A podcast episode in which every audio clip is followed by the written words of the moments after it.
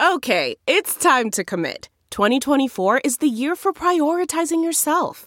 Begin your new smile journey with Byte, and you could start seeing results in just two to three weeks. Just order your at home impression kit today for only $14.95 at Byte.com. Byte Clear aligners are doctor directed and delivered to your door. Treatment costs thousands less than braces. Plus, they offer financing options, accept eligible insurance, and you can pay with your HSA FSA. Get 80% off your impression kit when you use code WONDERY at Byte.com. That's B-Y-T-E dot com. Start your confidence journey today with Byte. Man, that sunset is gorgeous. Grill, patio, sunset. Hard to get better than that. Unless you're browsing Carvana's inventory while you soak it all in. Oh, burger time. So sit back, get comfortable. Carvana's got thousands of cars under $20,000 just waiting for you. I could stay here forever. Carvana, where car buying meets comfort, meets convenience. Download the app or visit Carvana.com today. Periodic Talks. Hi, I'm Gillian Jacobs. And I'm Deanna Reasonover. This is Periodic Talks. Each week, we rediscover our passion for science, tech, engineering, math, and this week, even global health. It's STEM for those of us who at least attempted to build a robot as a kid. Oh, yeah. Big pile of cardboard boxes with googly eyes. Or taking apart things and never putting them back together. Oh, a hundred percent. Just the random backs of remote controls just gone for good. Yep. This week, I was introduced to videos of snow diving foxes recently. Have you ever seen this? So cute. So cute. I had no idea that uh, foxes in the winter dive into the snow. And it's incredible. I, I encourage everyone to look up snow diving foxes. And they they really leap very high in the air before they dive headfirst into the snow to Yes. catch their prey. It's amazing. It is so adorable and so bloodthirsty at the same time. They're little terrors. I want to know more about how the foxes know where the mm, I don't know what are they hunting? Mice how how they know where they are underneath the snow. It's smell, right? That's a great question. I think smell is great. I don't know. I think Let's smell see. is great. I think smell is great. um, I don't know, but let's ask our producer to look it up and she can find out and tell us later in the show. Ooh, yes. Oh, and here's the nerdy thing that I was thinking about. Mine's a little dense. Uh, it's going to take me a little while to work it up. I was on TikTok the other day. Um, all of my stories start off like this, and I wish I remember the username. But there was a person who's a medical student. Uh, he had darker skin, much like mine, and he was saying that his professor told him to look for signs of um, low oxygen by looking for things like the skin turning blue. Mm-hmm. And he was saying that he would not be able to tell on himself necessarily if his skin was turning blue. So he asked his professor for other ways. And, you know, the professor explained, like, look at the nail beds. Hmm. Uh, and I was like, ooh, that's great because nail beds, you know, there's not necessarily as much melanin here. So it's easier to see changes in skin color. Mm-hmm.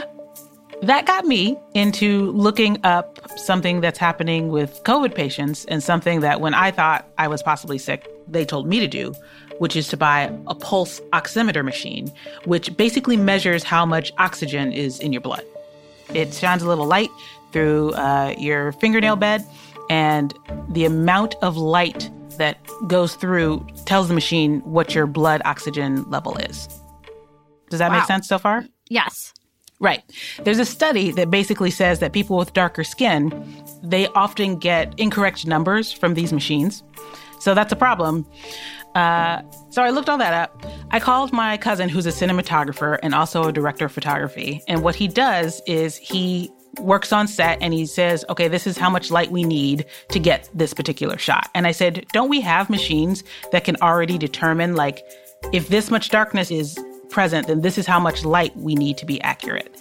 And he was saying, you know, you should call your sister, who's a doctor, because it's probably not a question of light. It's probably a question of opacity for hmm. skin and how much light transmission dark skin can let in. And it was just very cool talking to these two different sides of my family about what possible solutions were. Wow. So, what happens next in this story? Are you going to become an inventor? No. No, I don't know what I'm doing. I'm an actor. I'm like musing. You know what I mean? I'm like, I, I don't have, I wouldn't know how to do that. I'd be squeezing Kurt Plus, is what this would be the equivalent of. I don't know what's going on. Well, that's amazing. And I, I love that that led to these conversations with members of your family, too.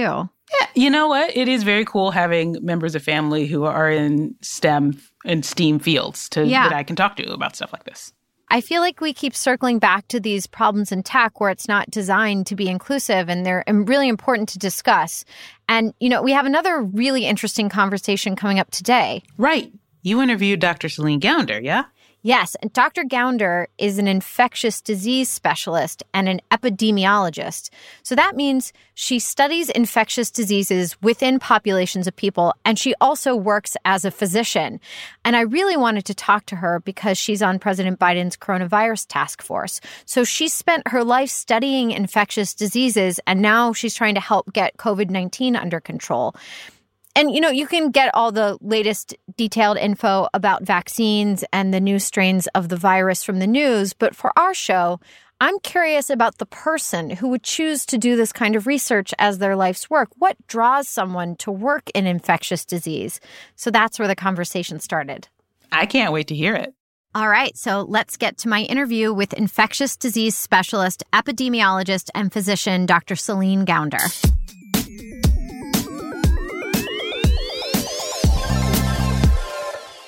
Was there a single moment that sparked your interest in pursuing a life in science, um, in medicine, or was it just an overall interest you had as a kid? You know, I was good at pretty much all subjects growing up as a kid, but I would say I was farther ahead in math, especially. So I was already doing algebra, I think in the second or third grade. So that's probably what I excelled at the most, but, you know, was really good at subjects across the board. I think what resonated with me about science wasn't wasn't necessarily even science itself, but rather how science could be used as a tool in service of others. And I think that's what really got me interested in it. Was there a story of a person in particular that used science to help others or a news story or something that resonated with you? When did you realize that there was that link between science and helping people? I took um, a couple courses in college, one in medical anthropology, one about health and human rights. And so in the medical anthropology class, I read AIDS and Accusation, which was written by Paul Farmer and was about the impact of HIV on rural Haitians and the impact of a multilateral funded project, development project, and how displacement of people led to an increase in HIV infection and, and sort of the downstream effects from there. And what I really liked about that course and what I was learning at the time was sort of the intersection of many different kinds of sciences and how that sort of interdisciplinary perspective, you know, you could use to better target um, hard science or biological science interventions at the same time and, and design them better.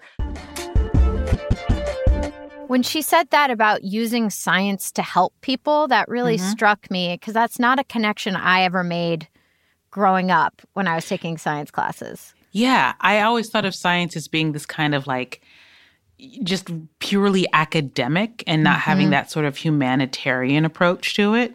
So that was very cool to hear her talk about. Yeah. And it's so wild that she was doing algebra in what, third grade? What? How old are you then? I don't know. Uh, you're eight, nine? I, I don't I can't even do the math on how old you are.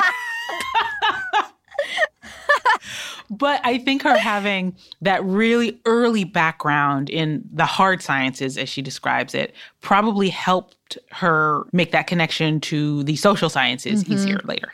Yeah. My work was largely focused on tuberculosis and HIV. And then later, I worked on Ebola in West Africa during that epidemic, was there for a couple months. And it was around around that time that I was starting to pivot towards um, communication and medical journalism, um, I had already started doing some writing and some television even before the Ebola epidemic, and that really ramped up during that time.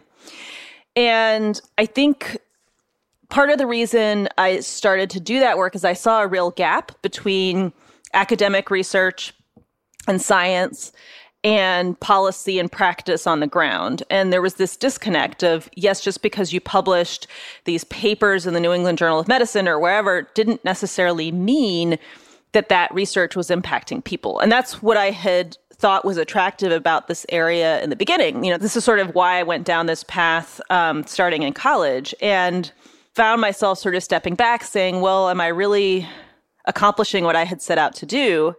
And what I saw as the gap was the translation of science.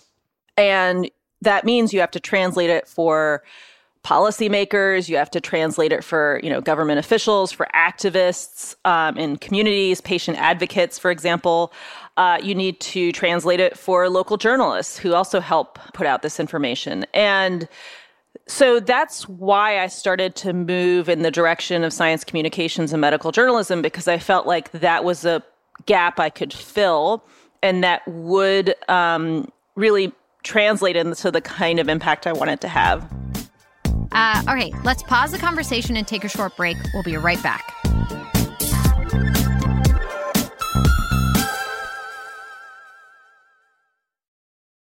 CarMax is putting peace of mind back in car shopping by putting you in the driver's seat to find a ride that's right for you. Because at CarMax, we believe you shouldn't just settle for a car, you should love your car. That's why every car we sell is CarMax certified quality so you can be sure with upfront pricing that's the same for every customer. So don't settle. Find love at first drive and start shopping now at CarMax.com. CarMax, the way car buying should be. And we're back. So, okay, let me kind of walk through the trajectory of your career. You're doing all this work in global health. Then you pivoted towards communicating with the public. You've written for The New Yorker, The Washington Post. You started appearing on TV news like MSNBC. And then it was announced in late 2020 that you'd be joining the coronavirus task force. And as we're recording this, a couple of vaccines have been approved by the FDA. But according to the CDC, there have been over 25 million cases of COVID 19 in the US so far.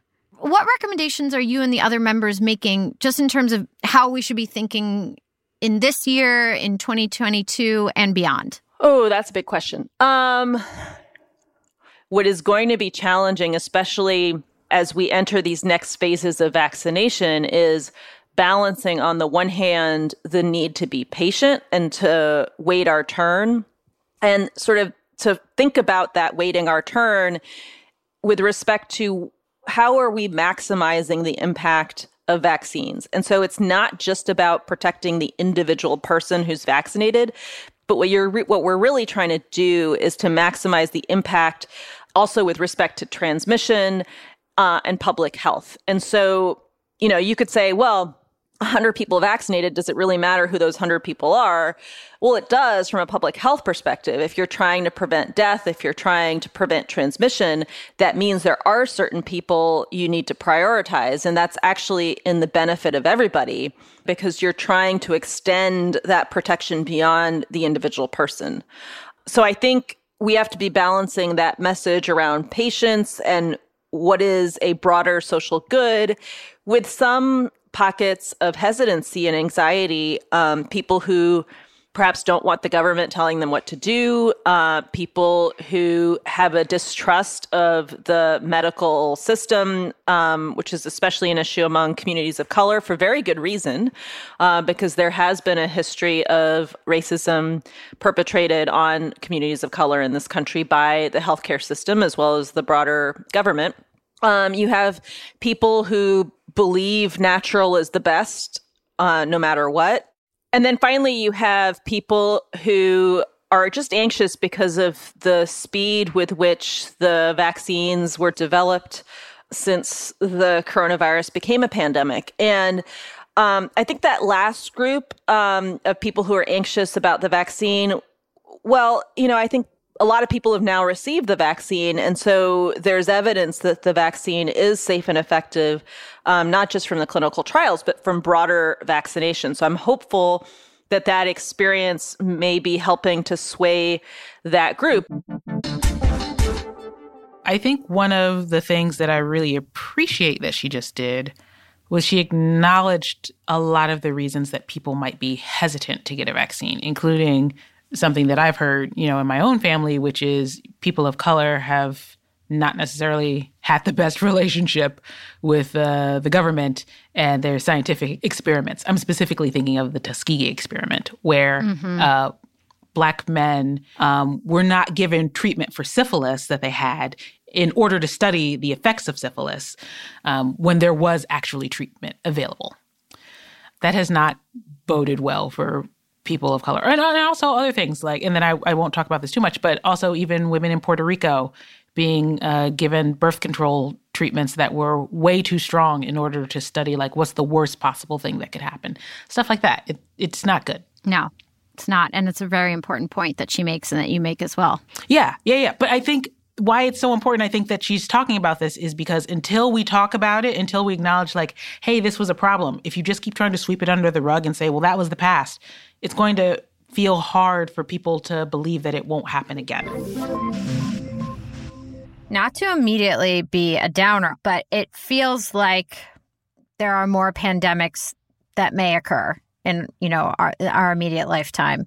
What can we do to be better prepared for the next pandemic?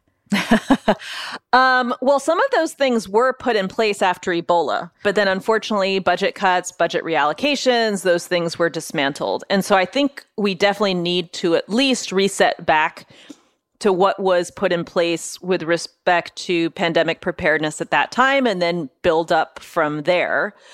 But I agree with you. I think we are going to see more epidemics and pandemics. We've seen over the last couple decades that these um, diseases are emerging more frequently. And that's a reflection of increasing population size, um, environmental degradation, climate change. All of these things sort of together conspire to having more uh, frequent introductions of infectious diseases from other animal reservoirs into human populations. And some of those will become epidemics and pandemics.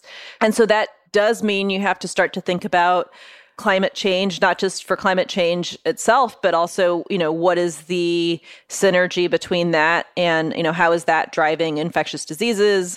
You know, how is uh, overpopulation in certain areas driving infectious diseases? Why is it important to preserve certain environmental habitats and have those um, remain at some distance from human habitats? I think you do need to be thinking more broadly as well. For you, as a person, um, what has 2020 been like? It's been a really hard year. Um, I mean, I think it's been hard on me and my husband and my family for all the reasons this has been hard on other people. My father in law passed away, not from coronavirus, but from Parkinson's disease. So, you know, that was a big loss and that was really hard. Um, not being able to see my mom and my sisters has been really hard you know, I think a lot of the ways this has been hard on people has been hard on us. Um, and then there's just the work. There's the work at the hospital, which has been super stressful. Can you say, um, just to clarify for listeners, which hospital is it and what, what is your work specifically at that hospital? So, I am both an internist and an infectious disease specialist, and I practice at Bellevue Hospital. I see patients on the wards at Bellevue Hospital. And so I see patients who are really admitted for a whole host of things. It could be you came in with a heart attack, you came in with kidney failure, you came in with COVID. And basically, March, April, uh, all the way through most of the summer was almost all COVID that we were seeing.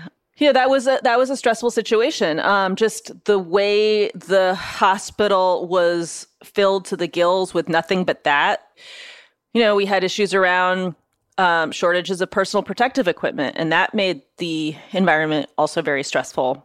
And I think also the feeling that in some ways, I don't know, we were being vilified or blamed by certain members of the public while we were working so hard trying to take care of patients uh, during all of this. I think that was um, very taxing.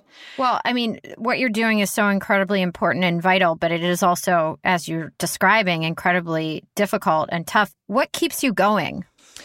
Honestly, I think adrenaline. um, yeah, I, like I have, I have taken one day off, um, and in some ways, I felt more tired after that because it's like you let yourself come off of that adrenaline high and then it's like oh i really am tired. And so i don't know if that was a good thing or a bad thing that i took that day off. Um, but uh, yeah i think i think it's that. I think really loving the work and feeling like i am making a difference. I think that definitely mm-hmm. keeps me going so you began your career in science. You were really drawn to that connection you could see between the science itself and helping people. What kind of gratification do you feel from knowing that you've helped people? Yeah, and this is part of the reason I um, still see patients as well as do this bigger picture work. I really like having the spectrum because you take care of a patient and you come home from the hospital and you're like, I saved a life today, or you know, over the course of a couple of weeks, we treated their cancer, or you know, whatever it is. I think the gratification you get from clinical medicine tends to be on a much shorter timeline whereas public health work you know trying to have an impact on a population level it takes more time. And so i kind of like having both where one is going to take a lot longer to have an impact but when i see that come to fruition it's going to be like wow. But then i still have those smaller day-to-day wins that also help keep me going in that time. Yeah. What have you learned about yourself through your work? Hmm. I guess one thing I've learned is just because you're good at something doesn't mean that's what you should do. You know, I think what I've learned is I'm good at, at a lot of different things. And, you know, some of the worst advice I was ever given was, you know, they call it work because it's work. and, and I was, you know, afterwards I was like, what? Um, and I think what I've realized is yes, my, my work is hard, but I love my work and I don't think of it as work. I think the way that other people might think of their jobs as work um, because it's fulfilling. I mean, about the global health part of the work I did with global health, you get to tackle some of the most um, urgent health problems while working with colleagues of different cultures and backgrounds and languages and learning tremendously from them. I think what's most rewarding about clinical medicine is getting to know patients um, and hearing their life stories and really being sort of a shepherd along the way of of helping people through some of their hardest moments in life. And I think doctors and scientists remain some of the most trusted figures in our society. And so when we speak up about whether it's a public health problem or uh, an issue of injustice, um, I think people do sit up and listen. Um, and I think you can, you know, really have an exciting impact in that way. Why is it important to be of service to others through our lives and our work? I don't know. I, I guess to me, like, what's the point of living? Otherwise, I mean, you know, if you're not making the world a better place and contributing to society and making your community better, um, I mean, what was the point? Oh, you're going to make me cry with that one. Um,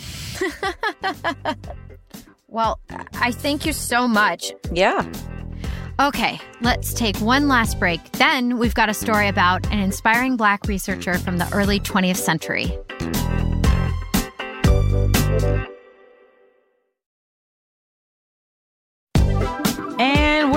It's story time.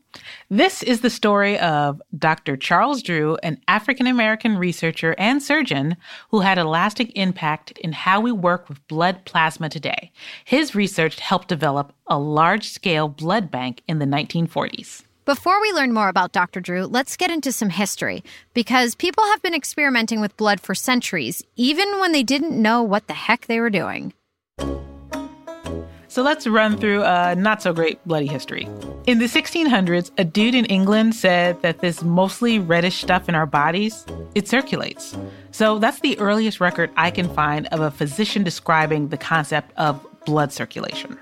People got pretty into trying to figure out the mechanics of blood flow and what we'd call today doing a blood transfusion. That's the process of transferring blood. So, like giving it to someone bleeding out after an injury. Yeah, lots of people are experimenting to see how it could work. Someone tries sharing blood between dogs, blood from animals into humans. It's a whole mess. So when they try to give blood from one actual human to another human, the infections are terrible. And they don't really know how to store blood, so sometimes a donor just has a tube in their arm connecting them to another person. And don't even get me started on the blood clot. Okay, we could skip over that part. It's kind of gross. No worries. Basically, people have been researching blood for a long time, and one of the key goals is to learn how to take donated blood from one person or an animal, I guess, and give it to someone who's sick or injured. Enter Charles Drew. He's born in 1904 in the Washington, D.C. area. For those of you who know DC, you're probably familiar with where he grew up. It's an area called Foggy Bottom. And in the early 1900s, that was a working class neighborhood with a large black community. So Charles is raised in that atmosphere by a father who installs carpets and an educated mother. He's a decent student and he likes playing sports. By high school, he receives an athletic scholarship and decides to go to Amherst College, which is in Massachusetts. He's just one of a little over a dozen black students at the school. While at college, he becomes interested in going to medical school, but his options are limited. Remember, this is still the early 20th century. There's a lot of factors barring black people from pursuing careers in medicine. Now, some prominent medical schools do admit non white students at this point, but it's pretty limited. Then there's also the cost of tuition. And if you do become a black physician, you can't just practice anywhere. This is the 1920s. A lot of white people refuse to be seen by a black doctor. Even so, after college, Charles starts saving money for medical school. He ultimately decides to go to a university in Montreal where he studies transfusion medicine, a subspecialty that looks at the transfer of blood and its properties. So let's actually break down what we mean by blood and its properties. Okay, so blood is obvious. It's the stuff in our veins. It's a body fluid that helps deliver substances like nutrients and oxygen to certain cells. And then it transports toxic stuff away from those same cells. So blood is like this critical life saving treasure we carry around. But you can break down blood into properties. So, just to start, there's a difference between blood plasma and blood cells. Your blood plasma carries your blood cells. The plasma is mostly liquid. It's got proteins, antibodies, and other stuff. It also allows your blood cells to circulate. Back to Charles now. He's at the very start of the kind of research that would lead to breakthroughs in how we can do life saving blood transfusions today. He's really curious about blood plasma because that can be used as a substitute for actual blood. Plus, it has some advantages during emergency situations. So, for example, it can work regardless of a person's blood type. If you have a patient that is seriously injured and bleeding out, you might be able to give them blood plasma even if the hospital is out of their blood type. Plasma also retains some of the same life saving treasures we mentioned earlier that's in the blood. During this emergency that we're living through today, the coronavirus pandemic, we've also been using some blood plasma. Physicians are collecting it from some people who have recovered from COVID 19 because during their recovery, their body might develop antibodies to the virus. So, blood plasma with antibodies has been a treatment for patients still battling the virus. But back in the 1920s, when Charles is doing his research on blood plasma, he's trying to figure out how to extend the shelf life. Because once you collect it, ideally, you want to be able to store it until someone really needs it. So, Charles is looking at dehydrating blood plasma and trying to figure out how to do that while still keeping the plasma's integrity, ideally, so that it can be reused later. The trick is to figure out how to dehydrate it without it quickly deteriorating. Almost a decade later, Charles is still doing exhaustive experimentation. He's examining older blood in transfusion research, analyzing substances that can help preserve plasma's integrity. He's even testing what temperature it should be stored. So he finishes his thesis. It's called Banked Blood, a study in blood preservation. And he becomes the first African American to receive a doctorate of medical science from Columbia University. By that time, he's developed, please allow me to quote from a feature from PBS, He's developed a method for processing and storing blood plasma that allowed it to be dehydrated, shipped, then reconstituted just before transfusions. It was a tremendous breakthrough. Up until then, unprocessed blood was perishable and would become unusable after about a week. So, this is history making stuff. And the timing of this breakthrough is critical because by now it's the late 1930s and the start of World War II. Advancements in automatic weapons, plus an allying of all the world's largest military forces, would make this the deadliest conflict in human history. And here's where Dr. Drew's work fits in. In 1940, the U.S. is allied with Great Britain. The war is really hitting Europe hard, so the U.S. government wants to send blood to the U.K. to help their injured military and civilians. Dr. Drew is instrumental in a program called Blood for Britain. He oversees the collection of more than 10,000 pints of blood plasma. It's collected in the US and then shipped to the UK. It's probably the first nationwide blood bank program of its kind. And his research about effective blood plasma storage helped the shipment last all the way to Europe. The program receives so much acclaim that in 1941, Dr. Drew is asked to help lead the American Red Cross Blood Bank. Unfortunately, moving a black man into a leadership position doesn't change the racially charged attitudes of the era. He's asked to segregate the blood collections, to label blood from black donors so they don't mix with blood from white donors. Dr. Drew ends up resigning after about a year on the job. After that, he refocuses his energy on research and teaching at Howard University, a historically black institution in Washington, D.C. If the name Charles Drew sounds familiar, but you hadn't heard this story before, you might have seen one of the many, many schools and buildings named after him. So there's Charles R. Drew Hall at Howard University, where he taught, Charles Drew Memorial Cultural House at Amherst College, his alma mater, but there's even a Charles R. Drew Middle School in Los Angeles and a Dr. Charles R. Drew College Preparatory Academy in San Francisco. Seriously, there's a bunch out there.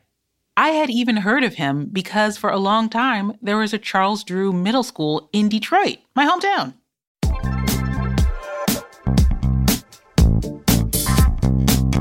All right, that's it. That's our episode. Oh, actually, uh, we have one more thing to tell people. Remember at the beginning how we were talking about snow diving foxes and how they managed to find their prey under the snow? Yes. Yes. Okay. Our producer Tamika actually looked up and has the answer for us. Oh, Oh, yay, Tamika. Yes, it was so fun. I'd never seen these videos. It's so wild that they can just dive into the snow and you see like their feet hanging out because they're like finding the mice under there.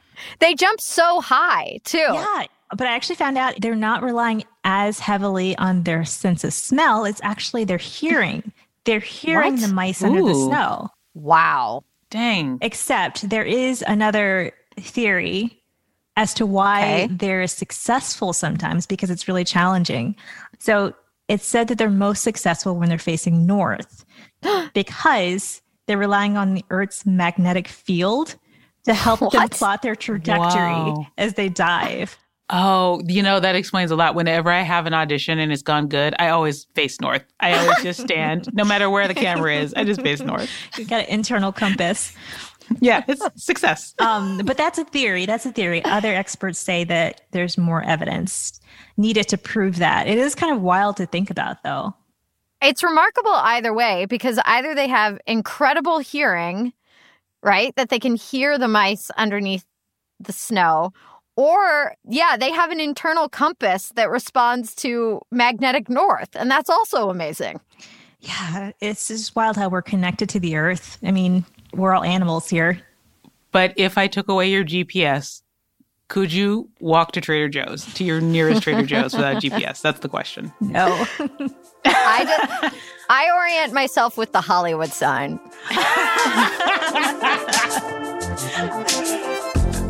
show is produced by Tamika Weatherspoon with help from Kimmy Gregory. Our engineering is by Brendan Burns and Jared O'Connell. Our theme music is by Brendan Burns. Our editor is Tracy Samuelson, and we get research assistance from Katherine Cipher.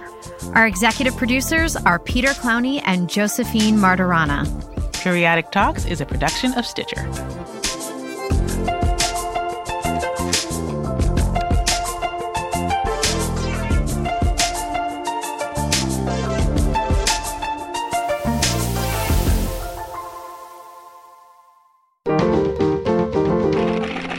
Stitcher.